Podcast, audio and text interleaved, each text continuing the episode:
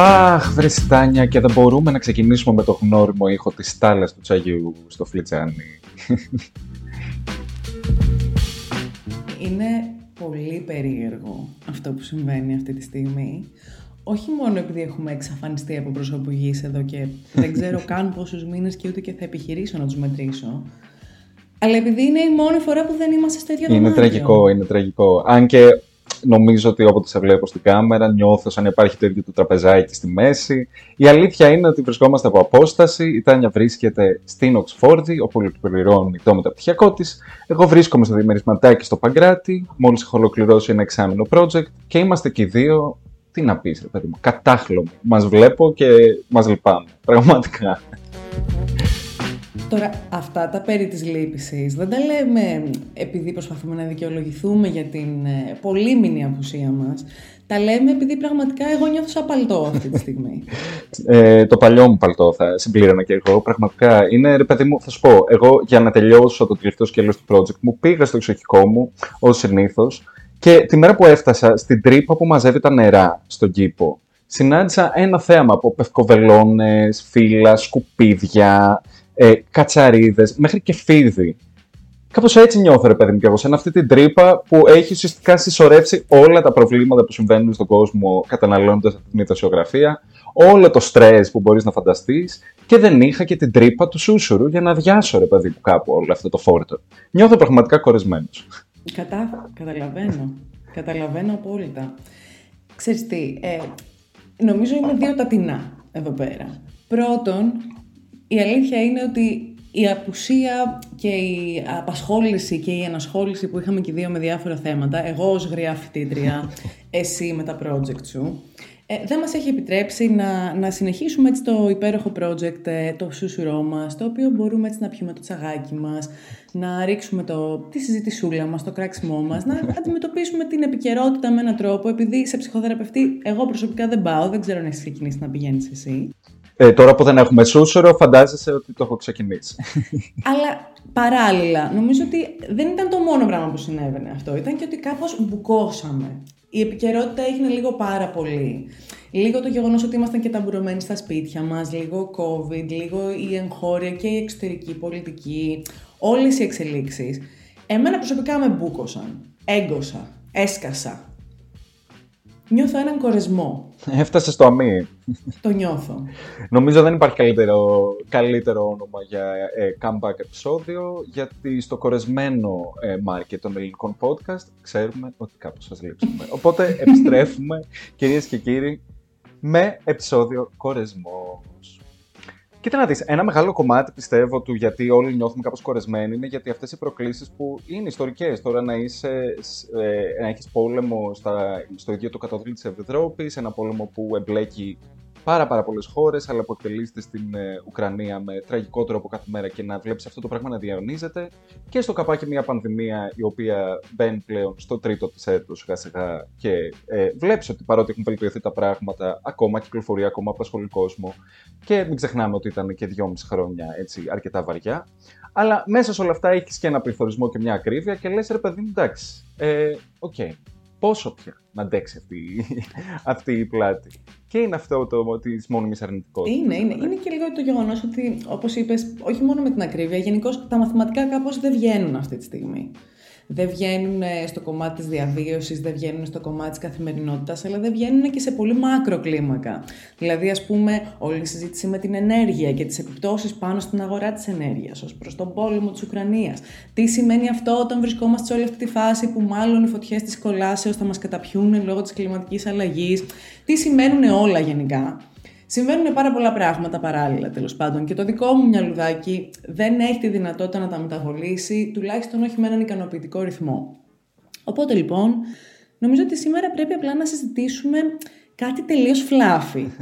Τύπου κάτι, κάτι τελείως λαμπερό, κάτι τελείως εκτός πραγματικότητας, κάτι που θα μας επιτρέψει να αποδράσουμε από αυτή την πραγματικά αποπνικτική ναι, που έχει καταλήξει η διεθνής επικαιρότητα. Όχι, νομίζω πάντα πάντα χρειάζεσαι λίγη χρυσόσκονη ε, για να φωτίσει και κάποιες πτυχές της πραγματικότητας που από τον κορισμό σου και από τον κινησμό σου μπορείς να τις δεις και με ένα πιο αισιόδοξο μάτι, αν θέλεις.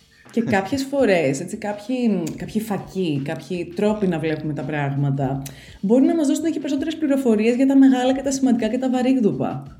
Και νομίζω ότι αυτός ο μήνας είναι ιδιαίτερα σωστός για κάτι τέτοιο. Διότι πέραν το ότι είχαμε πρόσφατα την πρώτη Δευτέρα του Μαΐου στη μορφή του Met Gala, ετοιμαζόμαστε αυτή τη στιγμή. Το πας, το πας κατευθείαν στη, ε, στο ακόρεστο, στην ακόρεστη δίψα για, για τρασίλια και για σχόλια. Πολύ μου αρέσει.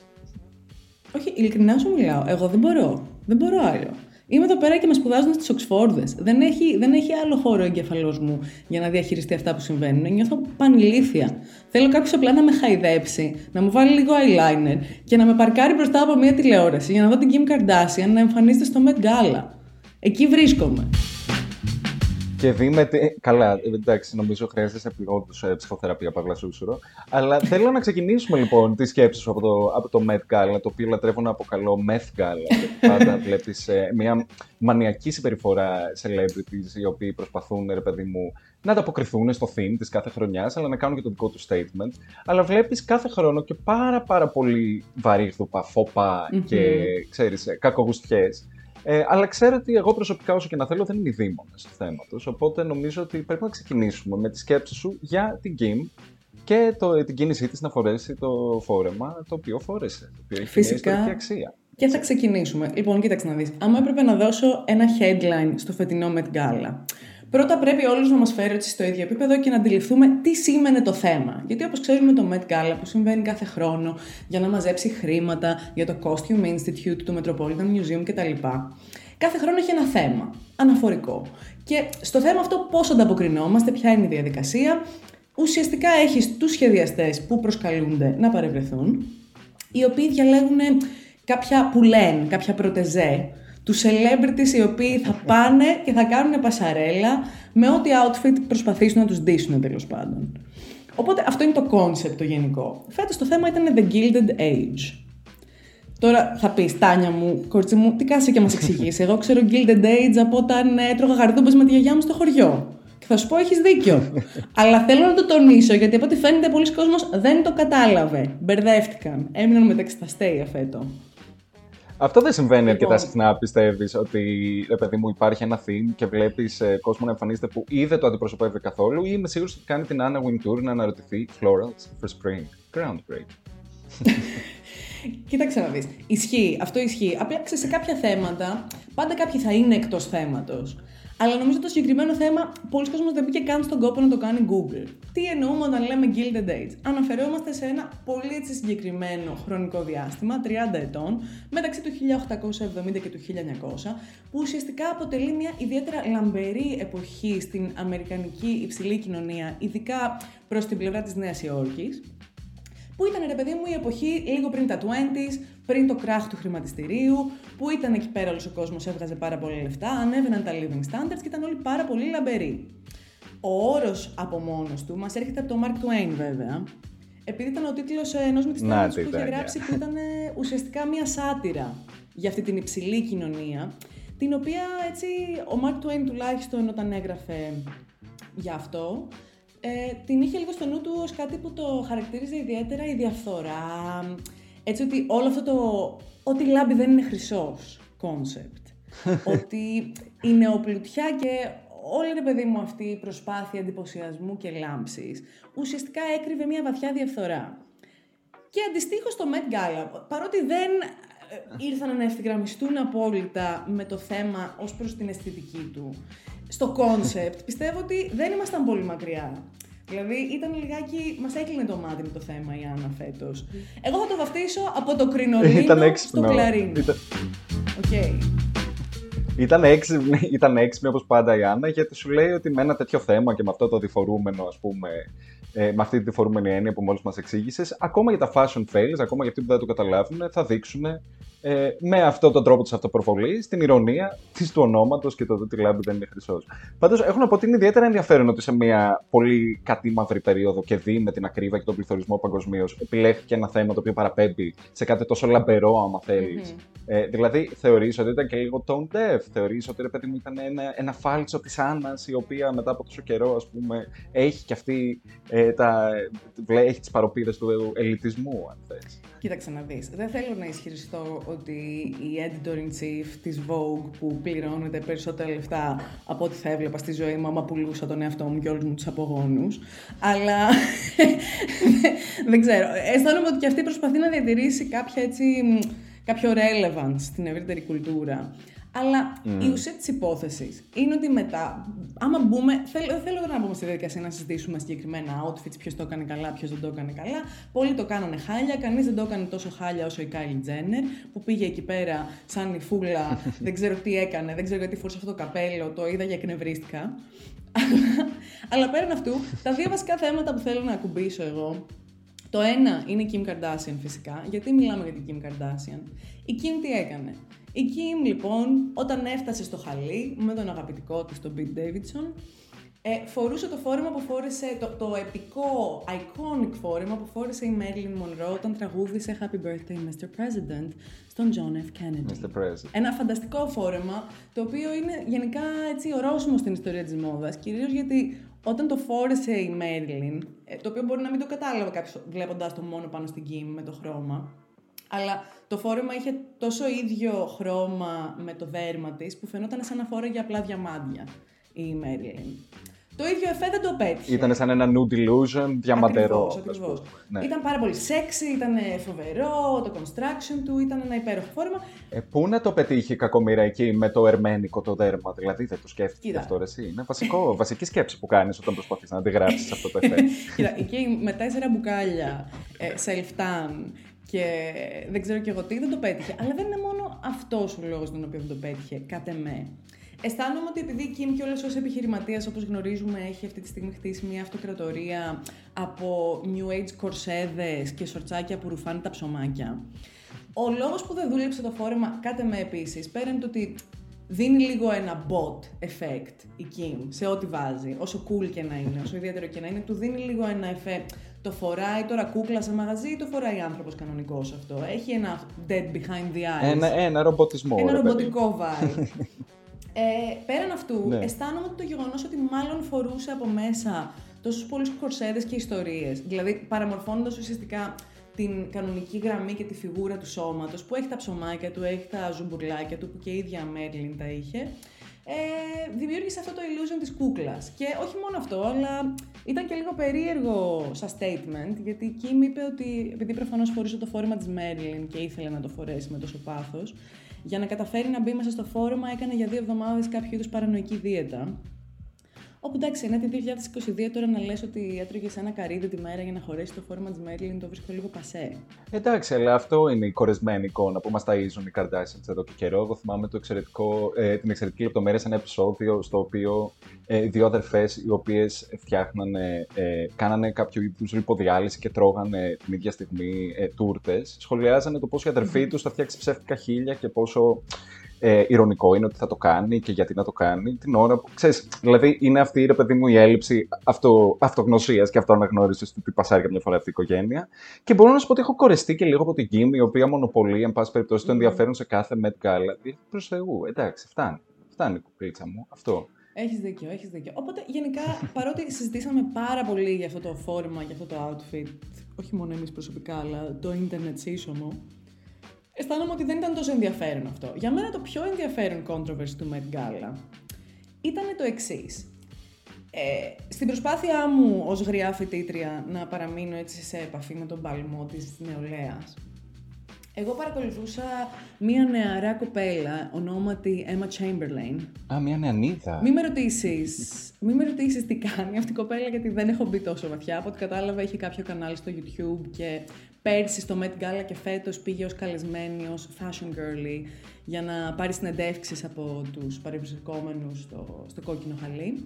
Αλλά ο λόγος για τον οποίο την αναφέρω ήταν επειδή η Emma φόρησε ένα κολλιέ, το οποίο έκανε θράψη.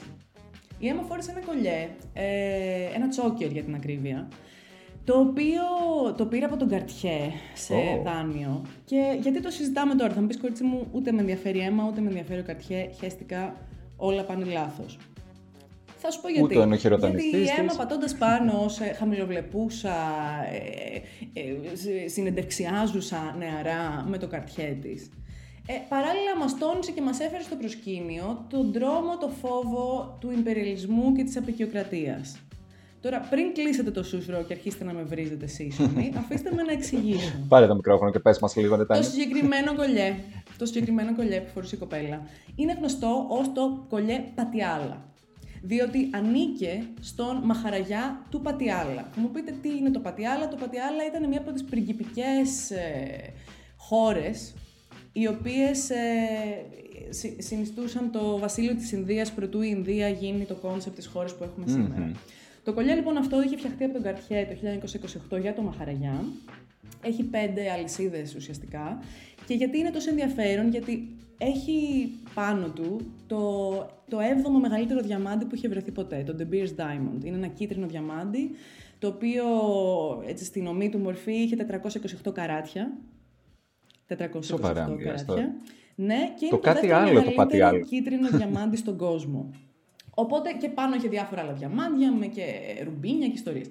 Τι συμβαίνει τώρα; Το συγκεκριμένο κολλιέ, το οποίο είχε φτιαχτεί το 1928 για το Μαχαραγιά, εξαφανίστηκε από το βασιλικό έτσι, θησαυροφυλάκιο το 1948, που είναι και μια έτσι ενδιαφέρουσα ημερομηνία γιατί είναι μετά το διχωρισμό της Ινδίας, έχουμε όλα αυτά τα πολιτικά πράγματα που σημαίνουν, εξαφανίστηκε.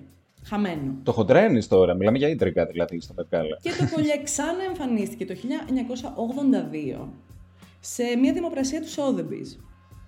Αλλά ήταν ουσιαστικά σπασμένο σε κομμάτια. Ήταν μόνο το διαμάντι το μεγάλο, το κίτρινο, και όλα τα υπόλοιπα κομμάτια βρέθηκαν το 1998 σε ένα μαγαζί με κοσμήματα στο Λονδίνο. Οπότε, όπως καταλαβαίνεις, κάποιος το βούτυξε. το πήγε Κάποιο στη το έκανε Δύση κομματάκι. Και το έκανε Ναι. κομματάκια. Τώρα, προφανώς αυτό για Το όποιον έκανε έχει. μετά μια σαλατίτσα. Για όποιον έχει υπόψη του τα βασικά της απεικιοκρατικής κλοπής και της μετααπεικιοκρατικής κλοπής των διάφορων θησαυρών από χώρες όπως η Ινδία, γνωρίζω ότι αυτό δεν είναι ούτε η πρώτη ούτε η τελευταία φορά που έχει συμβεί. Ε, το θέμα τώρα είναι ότι ο Καρτιέ ξαναπήρε το διαμάντι αυτό, έφτιαξε ένα reconstruction του κολλιέ και το φόρησε η φίλη μας η Έμα. Όλο αυτό λοιπόν δημιούργησε μια μεγάλη συζήτηση. Έτσι γύρω από αυτά τα πιο ενδιαφέροντα θέματα. Όσο ο κόσμος και όλα αυτή τη στιγμή αποκτά έτσι μια πιο έντονη και πιο κριτική ματιά στον δυτικό υπεριαλισμό. Και του πώς ε, ή κατά πόσο είναι κάπως ξέπλυμα το να βλέπεις μια κοπέλα που είναι αρκετά νέα και έχει ένα αρκετά μεγάλο following να φοράει αυτό το κολλιέ, γνωρίζοντας κιόλας από πού προέρχεται. Γιατί υπάρχει και ένα βίντεο της να ετοιμάζεται και να λέει, ξέρω εγώ, την ιστορία του κολλιέ. Οπότε έγινε αυτή η κουβέντα που είναι ενδιαφέρουσα. Εγώ θα προτιμούσα προσωπικά να μην βλέπουμε ξέρω εγώ, την average λευκή Αμερικάνα να φοράει το κολλιέ του Μαχαραγιά, αλλά ποια είμαι εγώ και τι σημασία έχει η δική μου γνώμη. Για να κλείσουμε Αλλά να το μην, Met Gala. διαιωνίζουμε, να μην διαιωνίζουμε, ρε παιδί μου, ναι, αυτή την ιστορία. Γιατί έχει ενδιαφέρον αυτό που λες. Ανοίγει πολλές κουβέντες και το πώς η, η ίδια όμως η κουλτούρα πλέον το 2022 βλέπει αυτά τα ζητήματα και κάπως τα ανοίγει, το, mm το λες και από μόνο του με ένα ενδιαφέρον και μια πρόοδο, ρε παιδί. μου. Πάντως για να πάμε από την άλλη πλευρά του απεικιοκρατικού έτσι, debate, ε, σε αντίθεση με τη φίλη μας τη Λευκή Αμερικάνα, ε, για μένα το πιο ενδιαφέρον outfit της βραδιάς το φόρεσε ο Ριζ Αχμεντ, όπου άμα τον δεις μόνο από τη μέση και πάνω δεν καταλαβαίνεις για τι πράγμα μιλάω, γιατί μοιάζει σαν να έφυγε από rave στο Brooklyn και να εμφανίστηκε στο Met Gala λίγο αργότερα. Αλλά άμα τον δεις ολόκληρο το καταλαβαίνεις. Φόρεσε ουσιαστικά ένα έτσι, αρκετά ενδιαφέρον κάτω του μνιού με ένα λευκό μπλουζάκι, μια καδένα και μια έτσι μπότα. Και όταν τον ρώτησαν από πού προήλθε η έμπνευση γι' αυτό, είπε ότι το ρούχο το δικό του αναφέρεται στους ε, μετανάστες της εποχής, οι οποίοι δημιούργησαν και έκαναν το Gilded Age να είναι δυνατό. Και έφτιαξαν αυτό. Τους ανθρώπους που ήρθαν στην Αμερική, στο East Coast και ουσιαστικά έχτισαν αυτή την πολύ λαμπερή εποχή που έχουμε στο μυαλό μας, από το 1870 μέχρι και το 1920 σε όλο αυτό το Great Gatsby fantasy. Και είναι υπέροχο, είναι υπέροχο γιατί είναι και ένα φο- φοβερό μήνυμα, αλλά είναι και ένα φανταστικό και πολύ όμορφο ρούχο τώρα που το βλέπω και ξέρεις, σου δείχνει κιόλας ότι πέρα από ότι η ομορφιά τελικά και η μόδα και η λάμψη μπορεί να βρίσκεται παντού πίσω. Και ότι ένα καλό concept δεν απαιτεί 4 κιλά πούλια, ούτε 428 καράτια κλεμμένα διαμάντια. Αλλά ναι, το βρήκα ενδιαφέρον statement ένας άνθρωπος ο οποίος προέρχεται έτσι από αυτά τα μέρη της γης να κάνει αυτό το statement στο κόκκινο χαλί σε ένα event ενός μουσείου το οποίο αποτελείται σε πολύ μεγάλο βαθμό από πολλά αποικιοκρατικά artifacts και θησαυρούς. Ε, υπό βέβαια και έναν αρκετά έτσι μεγάλο θεσμό όπως είναι η Vogue, όπως είναι η Anna Wintour και το καθεξής. Οπότε εκεί ναι, θα ναι, καταλήξω. Προτιμώ αυτό.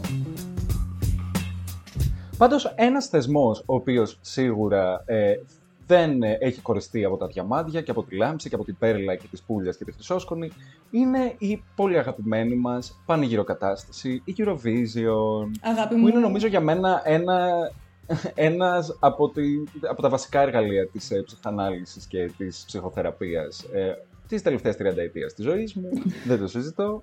Ε, και η οποία βλέπεις ότι επιστρέφει πλέον στην 66η της επιδοχή Δηλαδή, μιλάμε, έχει ξεπεράσει τη Ζωζό Σαπουτζάκη και παραμένει εξίσου ακόρεστη και εξίσου κούκλα και ε, δεν έχει γεράσει καθόλου. Λαμπερό ζυρκόν, πια διαμάντια.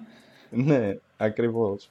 Ε, πρέπει να σου πω ότι η φετινή Eurovision ως έχει ε, ξεκινήσει με ήδη ίντρικα και δράμα ε, και γι' αυτό φτάνει οι Ιταλοί διοργανωτές, οι οποίοι είχαν υποσχεθεί μια σκηνή στην οποία θα βρίσκεται υποτίθεται στη μέση ένας μεγάλος μεταλλικός ήλιος. Που από τη μία θα είχε LED φωτάκια, από την άλλη θα είχε βιντεοπροβολές, θα μπορεί να περιστρέφεται ανάμεσα στη σκηνή και να δημιουργεί φοβερά εφέ.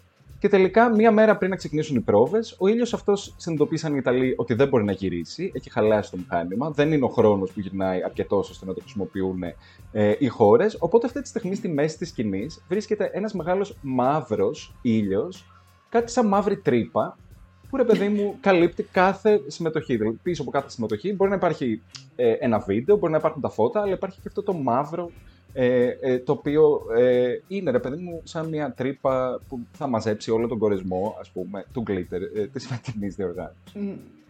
Να σου πω κάτι, εγώ ευελπιστώ πάντως ότι οι λαμπερές παρουσίες και το οπτικοακουστικό πανηγύρι που θα συμβεί πάνω σε αυτή τη σκηνή μπορεί να τον μεθύσει τον ήλιο αυτόν. Σίγουρα ναι. Ελατρεύω που το λες, γιατί στη χθεσινή βραδιά όπου είδαμε τον ε, πρώτο ημιτελικό, η Ελλάδα, η οποία κατάφερε να περάσει με την Αμάντα και το τραγούδι Die Together, ε, τέλειο μήνυμα για, μετα, για πανδημία και πόλεμο, δεν το συζητώ. Ε, είχαμε, είχε μια σειρά από μπλε φωτάκια γύρω από το μαύρο ήλιο, οπότε έφτιαξε ένα μπλε ήλιο του Πασόκ, που νομίζω είναι ένα, ένα φανταστικό μήνυμα τη μεταπολιτευτικής Ελλάδας. να σε ρωτήσω κάτι, μπορείς να μου πεις λίγο παραπάνω πράγματα. Που πέθανε η μία πλάι στην άλλη. Δηλαδή πιστεύω ότι αυτό από μόνο του, ρε παιδί μου, είναι ένα τόσο υπέροχο μήνυμα του πολιτικού κορεσμού αυτής της χώρας. Το οποίο μόνο στη Eurovision μπορείς να το συναντήσεις. Οπότε γι' αυτό είναι αυτό που είπαμε. Μαζί. γι' αυτό είναι αυτό που είπαμε στην αρχή, ρε παιδί μου, ότι ψάχνεις αυτό το glitter και αυτή τη διέξοδο, γιατί ουσιαστικά από τον κορεσμό της πραγματικότητας σε κάνει να το βλέπεις με έναν άλλο μάτι, με ένα πιο αισιόδοξο μάτι και να φτάνεις καμιά φορά και σε κάποια συμπεράσματα τα οποία είναι τρομερά αποφθέγματα και σοφίες, θα έλεγα. Όχι, έχουν βάθος. Έχουν βάθος. Εγώ θέλω να κάνω μια, μια ερώτηση και άμα μπορείς να μου απαντήσεις εσύ, να μου απαντήσουν οι ακροατές ή κάποιος τέλος πάντων. Εμείς, γιατί έχουμε ψύχωση να στέλνουμε συνέχεια σκανδιναβές στη Eurovision; Προσπαθούμε να ε... επαναλάβουμε το παπαρίζου effect. Τι, τι προσπαθούμε να κάνουμε; Η Ελλάδα γνωρίζει ότι η συνταγή της επιτυχίας πρέπει να επαναληφθεί. Οπότε, εφόσον η Ελληνίδα μεγαλωμένη στη Σουηδία μας έφερε το τρόπο, προσπαθήσαμε πέρυσι στην Ολλανδέζα, φέτος προσπαθούμε την Νορβηγίδα. Του χρόνου νομίζω θα πάμε Ισλανδία. Έμαθα ότι υπάρχει μία Ελληνοϊσλανδή και την κυνηγάει, λέει η ΕΡΤ από πίσω. ε, Πάντως, έχω να σου πω ότι επειδή εμένα αυτό που με ενοχλεί, το τραγούδι μου αρέσει, μπορώ να σου πω, είναι μια αξιοπρεπής παρουσία. Απλώς ε, άκουσα πρόσφατα το τραγούδι του Good Job Nicky, ε, το οποίο λέγεται Heaven is a Sin, το οποίο ήταν ένα από τα κομμάτια mm-hmm. που εξέτασε η ΕΡΤ. Ε, αλλά η ΑΕΡΤ βλέπει αποφασίζει μόνη της. Δεν διοργανώνει πλέον αυτό το διαγωνισμό για να επιλέξει ο κόσμος το τραγούδι. Που θεωρώ ότι κάπως. Ε, δεν μου αρέσει αυτή η κλικ ανθρώπων μέσα σε ένα τραπέζι να αποφασίσουν χωρίς να ε, πιστεύω τον κόσμο. Μπορώ να σου πω ότι το τραγούδι του Good Job Nicky, που δεν τον, δεν τον ήξερα και πολύ σαν καλλιτέχνη, εμένα με σκυλώνησε, ήταν φανταστικό. σω ήταν το Good for Eurovision. Αλλά με ενόχλησε που δεν είχα την ευκαιρία να το δω και να το επιλέξω, αν θέλεις, σαν ε, ε, εκπροσώπηση μέχρι την δυνατότητα. Κρίνοντας από το πώς πήγε η Eurovision πέρσι όμως, πιστεύεις ότι το concept του Good for Eurovision θα συνεχίσει να ισχύει; Γιατί οι περσινοί νικητές παίξανε στην Coachella, έτσι. Όχι, Ενώ ναι, έχουν ναι. διεθνή επιτυχία πλέον και καριέρα. Γενικά, η, Maneskin. η τελευταία δεκαετία Maneskin. η αλήθεια είναι ότι όσο και αν αγαπάμε την Eurovision για τις στιγμές της και τον glitter της, έχει φανταστικά τραγούδια σαν νικητές. Την τελευταία δεκαετία συγκεκριμένα. Δηλαδή έχεις μέσα το Euphoria της Loreen που έγινε τρομερή επιτυχία και είναι όντως banger που θα ζήλευαν πάρα από Global Popstars. Έχεις μια φοβερή trip hop παλάντα το 1944 από την Τζαμάλα, το Ουκρανικό, με πάρα πολλές νήξει για πράγματα που βλέπουμε σήμερα, αλλά που είναι πάλι φανταστικό τραγούδι. Τους Maneskin που ήταν τρομερή επιτυχία. Θα προσθέσω και το, σα- ε, το, την ε, ε, συμμετοχή της Πορτογαλίας του 2018, που ήταν αυτό το πάρα πολύ ήρεμο τραγούδι που έμοι- έμοιαζε σαν τραγούδι Α, άλλη ναι. Εποχή. Το οποίο πάλι ήταν ένα τραγούδι που δεν θα περίμενε ποτέ ότι θα κέρδιζε την Eurovision. Ειλικρινά, πέρα από τους νικητές όμως, εμένα πέρσι με συγκλώνησε η Ουκρανία επίσης. το Με το, καλύτερο κομμάτι. παγανιστικό, με το παγανιστικό deep trance vibe αυτής της πάρα πολύ τρομακτικής και πάρα πολύ sexy τύψας. Ε, Η, νομίζω η τα πήγαμε Go δέκα είναι στα δέκα. φανταστική και να ακούσετε και άλλα τους κομμάτια. Είναι φανταστικό αυτή, ε, το μείγμα που κάνουν μεταξύ των ε, παραδοσιακών οργάνων ε, της ουκρανικής folk μουσικής και της ηλεκτρονικής μουσικής και έχουν μια φανταστική frontwoman. Πραγματικά και εμένα το, ο ξεκάθαρος νικητής μου από την περσινή Eurovision, παρότι η Maneskin ήταν πολύ καλή. Ε, και θα έλεγα ένα καλύτερο τραγούδι από το φετινό τραγούδι της Ουκρανίας, το οποίο όμως επίσης ε, είναι εξίσου ε, εντυπωσιακό. Αυτό που έχω ετοιμάσει για σένα, Τάνια, είναι ένα πακετάκι από πέντε φετινές συμμετοχές. Γιατί ξέρεις ότι είμαι τρομερός φαν και έχω ήδη μπήξει τα νύχια μου στο διαγωνισμό, όσο κορεσμένος και να ήμουν με τα project και τις δουλειές μου. Ε, και αυτά τα πέντε τραγούδια λοιπόν, τα οποία έχω ξεχωρίσει, μας θυμίζουν γιατί η Eurovision παραμένει παρά τα 66 της χρόνια ένας διαγωνισμός που δεν πρόκειται να κοριστεί ποτέ και δεν θα καταφέρει να ικανοποιήσει ποτέ την ακόριστη ρήψα μας γι' αυτή. Είσαι έτοιμη λοιπόν; Είμαι πάρα πολύ έτοιμη και θα βάλω μια υποσημείωση εδώ. Εδώ που είμαι στην Οξφόρδη και συναναστρέφομαι έτσι τόσο κόσμο από παντού, έχω συνειδητοποιήσει ότι υπάρχουν άνθρωποι που μας έρχονται από τη Βόρεια Αμερική, από τη Νότια Αμερική, από την Ινδία, από την Κίνα, από την Ιαπωνία και δεν ξέρω και εγώ τι και δεν έχουν ιδέα τι είναι η Eurovision. Οπότε εγώ το πήρα πάνω μου να αναλάβω, να γίνεις να αναλάβω ambassador. τις διπλωματικές σχέσεις του Ευρωπαϊκού Μπλοκ με όλο τον υπόλοιπο κόσμο, διοργανώνοντας ένα πατροπαράδοτο Eurovision Party στο σπίτι μου το Σάββατο. Οπότε θέλω να με ενημερώσεις, γιατί θα έρθουν αυτοί οι άνθρωποι και περιμένουν να δούνε κάτι το οποίο το έχω πουλήσει, νομίζω όπως θα έπρεπε να το πουλήσω. Αλλά θέλω να Ωραία, με ωραία. ενημερώσεις για να έχω το inside scoop. Δεν υπάρχει πιο κατάλληλος άνθρωπος από μένα. Ελπίζω να είσαι έτοιμη και ξεκινάμε τι- το ταξίδι μας στις πέντε συμμετοχές που έχω ξεχωρίσει από τη φετινή Eurovision. Νούμερο 1. Τάνια, ποιο είναι το μυστικό για το μαλλί της Μέγκαν Μαρκλ. Ότι ο άντρας της είναι ο κομμωτής της. Κάτι παρόμοιο να ρωτιέται, εν πάση περιπτώσει, η Κονστράκτα, η αυγουλομάτα μαυρομάλλα, τραγουδίστρια είδωλο της Σερβίας, στο τραγούδι της In corpore sano, το οποίο είναι πραγματικά η ψυχεδέλεια σε όλο, σε όλο της το άκρο. Είναι μια τύπισσα με φοβερό χάρισμα, η οποία καθ' όλη τη διάρκεια του τραγουδιού πλένει τα χέρια της σε μια σκάφη.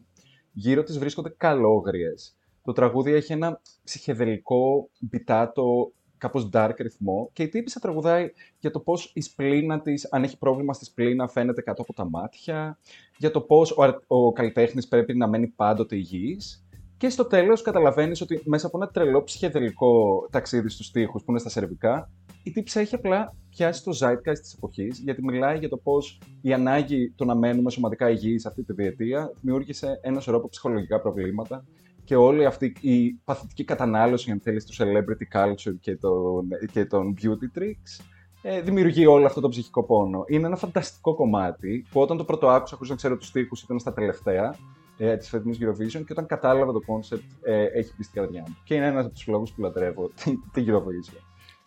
Τολμηρό concept. Πολύ, Τολμηρό πολύ. concept. Ανυπομονώ να το δω. In corpore sano και έχει, ξέρεις, και τα σύνηθη Eurovision, δηλαδή τις καλόχρες με τους νέους σταυρούς, όλη αυτή την Μμμ. αισθητική που ξέρω ότι ε, είσαι τρελή φαν, ως ε, ιδιοκτήτρια της Παναγιάς της δισκοτέκας. Ναι, το λίγο queer, Δηλαδή, μεταξύ άλλων, το λίγο kids, το λίγο Παναγιά η δισκοτέκα. Μ' αρέσει. έτσι. Έτσι. Οπότε αυτό είναι το πρώτο τραγούδι που ξεχωρίζω και το ξεχωρίζω γιατί, όπως σου είπα, καμιά φορά η Eurovision βλέπεις ότι καταφέρνει ρε παιδί μου να αντανακλά τον ψυχικό κόσμο στον οποίο βρίσκεσαι, ακόμα και με τρόπους που δεν μπορούσες ποτέ να φανταστείς. είναι στα σερβικά, ας πούμε. Όχι, όχι, συμφωνώ. Νούμερο 2. Λοιπόν, το νούμερο 2 ε, Τάνια μου, είναι το κλασικό πολύ αγαπημένο τραγουδάκι που σε όλους μας αρέσει στην Eurovision, που είναι το embodiment της τρασίλας. Το τραγούδι που ακούς και λες Honey, you're a mess, αλλά απλά σε λατρεύω και είναι το τραγούδι της Αλβανίας, το οποίο ξεκίνησε το χθεσινό ημιτελικό και δυστυχώς δεν κατάφερε να περάσει το τελικό. Δεν πέρασε, αυτό ε, το είδα. Δεν, δεν πέρασε η κακομήρα. Και ξέρεις, είναι από αυτά τα τραγούδια τα οποία ξεκινάνε με όπερα, προχωράνε σε ethnic πιτάκι, μετά μπαίνει dubstep ε, ξέρεις, hardcore και ένα ρεφρέν της Lady Gaga για να το αποθεώσει. Δηλαδή, η τύψα τραγουδάει σε τρεις διαφορετικές γλώσσες και εφτά διαφορετικά είδη μουσικής. Οπότε, ή, ξέρεις, ε, τα κάνει όλα και συμφέρει. Κοίταξε να δεις. Δεν κατάφερε να περάσει η κακομοίρα. Γιατί στην προσπάθειά μου να είμαι πρέσβυρα της κουλτούρας της Ευρώπης, έδειξα μονάχα ένα τραγούδι από τις φετινές Και αυτό ήταν της Αλβανίας. Και αυτό ήταν της Αλβανίας που μου το έστειλες εσύ. Δεν ξέρω πώς θα, θα ηρεμήσω και θα κατευνάσω το κοινό που έρχεται για να δει τη φίλη μας από την Αλβανία. Αλλά ελπίζω ότι έχεις κάπου στο τσεπάκι σου κάποιες άλλες ενδιαφέρουσες συμμετοχές. Προφανώς, προφανώς. Αυτό που θέλω να συζητήσουμε με, με αφορμή ε, αυτό το κομμάτι είναι το πώς αντιδρούν καμιά φορά και τα ελληνικά μέσα, η ελληνική κοινωνία στη Eurovision. Διότι από αυτό το υπέροχο, mm. από την υπέροχη συμμετοχή στην οποία η Ρονέλα προσπάθησε να βγάλει και ένα μήνυμα υπέρ του bisexuality κτλ.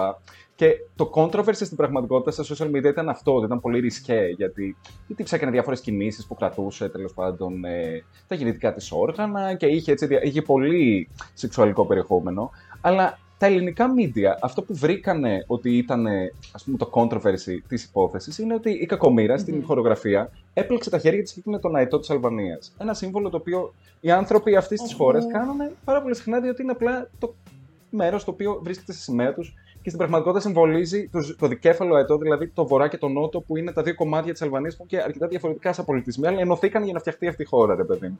Και η Ελλάδα το βρήκε τρομερά εθνικιστικό και πώς ε, ένας διαγωνισμός που απαγορεύει τα πολιτικά μηνύματα επιτρέπει αυτή την κίνηση και τη χορογραφία. Και λες. Συγγνώμη. Η Ελλάδα να σχολιάζει περί εθνικισμού είναι, τι να σου πω, υπογάιδευε στον πετεινό κεφάλα. Αυτό ρε παιδί μου. Αυτό και είναι κάτι που είχε επαναληφθεί και με τη Φουρέιρα όταν είχε πάει στην Eurovision και είχε συναντήσει. Το θυμάμαι που είχαν τρελαθεί. Δηλαδή, όπου βλέπει η Ελλάδα, ρε παιδί μου, τον Αετό, δεν, δεν υπάρχει. Πρέπει να τη σηκωθεί η τρίχα. Αλλά μου θυμίζει επίσης και ξέρεις καμιά φορά το πόσο overly zealous είναι η Ελλάδα όταν πηγαίνει στην Eurovision και καμιά φορά Ειδικά στις mm. εποχές που η Eurovision ε, έτρεχε στις φλέβες μας, δηλαδή 2003 με 2010 θα έλεγα, ήταν το peak της Ελλάδας στην Eurovision. Τα χρυσά, τα χρυσά χρόνια. χρόνια. Θυμάμαι πώς και τα media λιδωρούσαν τους άλλους διαγωνιζόμενους που ήταν τα μεγάλα φαβορή. Δηλαδή, θυμάμαι την Καρόλα το 2006, το οποίο ήταν στην Αθήνα και ήταν μεγάλη ανταγωνίστρια της Άννας που λέγανε πόσο γερασμένη είναι και φαίνονται τα κακά μπότοξ που έχει κάνει ή ο Αλεξάνδρ Ρίμπακ, πώς είναι ένα ταβαλημένο τύπος. Δηλαδή, βγαίνει καμιά φορά, ξέρεις, και όλο αυτό, όλο αυτό το.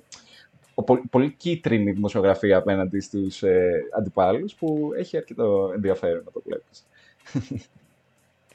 Πάντως είναι ενδιαφέρον το ποια θέματα αντιμετωπίζουμε έτσι με λίγο υπερμεγεθή σοβαρότητα και ποια θέματα με καθόλου. Ναι, ακριβώς. Πάντως η πολιτική, είτε θέλουμε είτε όχι, ακόμα και σε ένα διαγωνισμό σαν Eurovision που η EPU έχει σκληρούς κανόνες ότι δεν πρέπει να αποτελεί κομμάτι του διαγωνισμού, μπαίνει στο διαγωνισμό. Σωστό. σωστό. Ε, και αυτό δεν θα μπορούσε να φαίνεται περισσότερο από τη φετινή συμμετοχή της Ουκρανίας, η οποία όποια και να ήταν, ξέρεις, νομίζω ότι θα είχε αυτή την πολιτική χρειά. Ε, Στεφανία είναι το φετινό τραγούδι, που είναι για τη μητέρα του καλλιτέχνη. Το έγραψε πριν από την εισβολή στην, ε, της Ρωσίας στην Ουκρανία και είναι παρομοίως με το περσινό κομμάτι, ένας συνδυασμός ε, σύγχρονης μουσικής, στην συγκεκριμένη περίπτωση ραπ, σκληρού ραπ, με παραδοσιακή μουσική και ένα φοβερό μουσικό χαλί από φλάουτα. Ε, είναι μια φοβερά συγκινητική στιγμή, πρέπει να σου πω στη σκηνή. Το τραγούδι είναι ήδη φανταστικό, αλλά καταλαβαίνεις ότι ήδη σε μια συγκυρία σαν την τωρινή είναι και ένα από τα διαφιλονίκητα φαβορή. Θέλω εδώ να σου πω ότι η Ουκρανία και η Ρωσία έχουν μια μεγάλη προϊστορία στην Eurovision με τα πολιτικά μηνύματα. Σου είπα πριν το 1944 στη Τζαμάλα που μιλούσε για την γενοκτονία των Τατάρων, τον Στάλιν. Ήταν μια, ένα ξεκάθαρο μήνυμα για την Κρυμαία, παρότι δεν αναφερόταν ξεκάθαρα σε αυτό. Ε, Επίσης, πρέπει να σου πω ότι νομίζω ήταν η Γεωργία, η οποία είχε στείλει ένα τραγούδι το οποίο λεγόταν We don't want to put in. Ε, το οποίο ήταν ένα ξεκάθαρο μηνυματάκι κατά του Πούτιν και δημιούργησε πάλι ένα τρελό σκάνδαλο. Ε, από την άλλη έχουμε τη Ρωσία, η οποία προσφάτως είχε στείλει μια ξανθιά Barbie τραγουδίστρια η οποία είχε τραγουδήσει ένα μήνυμα υπέρ της ειρήνης, το λέγανε A Million Voices, και τρία χρόνια αργότερα μας το έκανε πράξη. Η συγκεκριμένη δηλώνει και τρομερή φαν του Πούτιν, πρέπει να σου πω. Ε, αλλά ναι, Ουκρανία, one to watch για τη φετινή Eurovision. Εγώ, ε, παρότι μου άρεσε ήδη το κομμάτι, όταν το είχα ακούσει, όταν το είδα χθες στον ημιτελικό, με έπιασε αυτή η συγκίνηση που σου λέω. Είναι και ένας. Δεν μπορείς να μην βλέπεις ε, την πολιτική πραγματικότητα, αν θέλεις, να αντανακλάτε στα τραγούδια του οποία το τέταρτο κομματάκι που θα πω λίγα γι' αυτό είναι ένα πολύ ωραίο κομμάτι της Ολλανδίας, το οποίο το τραγουδάει μια γυναίκα η οποία έχει διπολικό σύνδρομο και πάλι είναι ένα μήνυμα υπέρ της ψυχικής υγείας. Και είναι ρε παιδί μου από αυτά τα κομμάτια που έχω ξεχωρίσει γιατί ε, καταπιάνονται και με θέματα τα οποία ε, δεν ακούς συχνά. Και το πέμπτο κομμάτι, και εκεί θέλω να τελειώσω, είναι το επικό κομμάτι της Νορβηγίας, στο οποίο μία σειρά από κίτρινους λύκους τραγουδάνε το, τον εξής στίχο. Πριν ο λύκος φάει τη γιαγιά, δώσε στο λύκο μια μπανάνα. Είναι η χειρότερη και πιο trash εκδοχή Daft Punk, αλλά είναι ένα κομμάτι που μόνο στη Eurovision βλέπεις, το παιδί μου.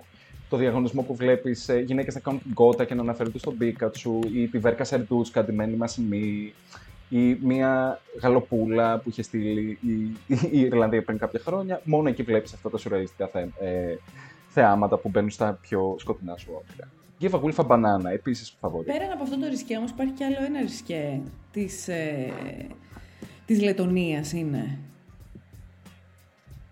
Α, το Eat ναι, Your Salad, λες. Το οποίο ούτε αυτό πέρασε. Και αυτό κόλλησε στον τελικό time. Αυτό είχε φοβερό Και το μήνυμα υπέρ του, του βεγανισμού είχε φοβερό στίχο. Είχε γίνει viral στο TikTok και δεν πέρασε. Και νομίζω είναι μια υπενθύμηση ότι όσο κορεσμένος και αν είναι αυτός ο διαγωνισμός, θέλοντα κλεισέ και τα λοιπά μετά από 66 χρόνια, παραμένει ακόρεστος γιατί είναι γεμάτος εκπλήξει. Πήγαινε να ακούσετε λοιπόν το Eat Your Salad. Ε... Ναι, είναι πολύ καλή, πολύ καλή συμμετοχή.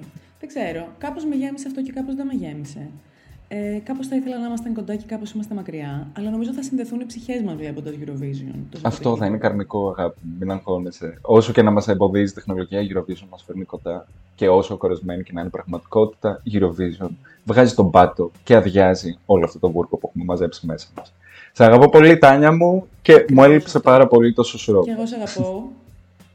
και εμένα μου έλειψες, μας λείψατε όλοι και ελπίζουμε τώρα που το ψιλοβρήκαμε, μάλλον να το ξαναβρούμε και λίγο πιο κανονικά και μάλλον να μιλήσουμε για κάτι που δεν είναι μόνο ε, glitter και ζρικών.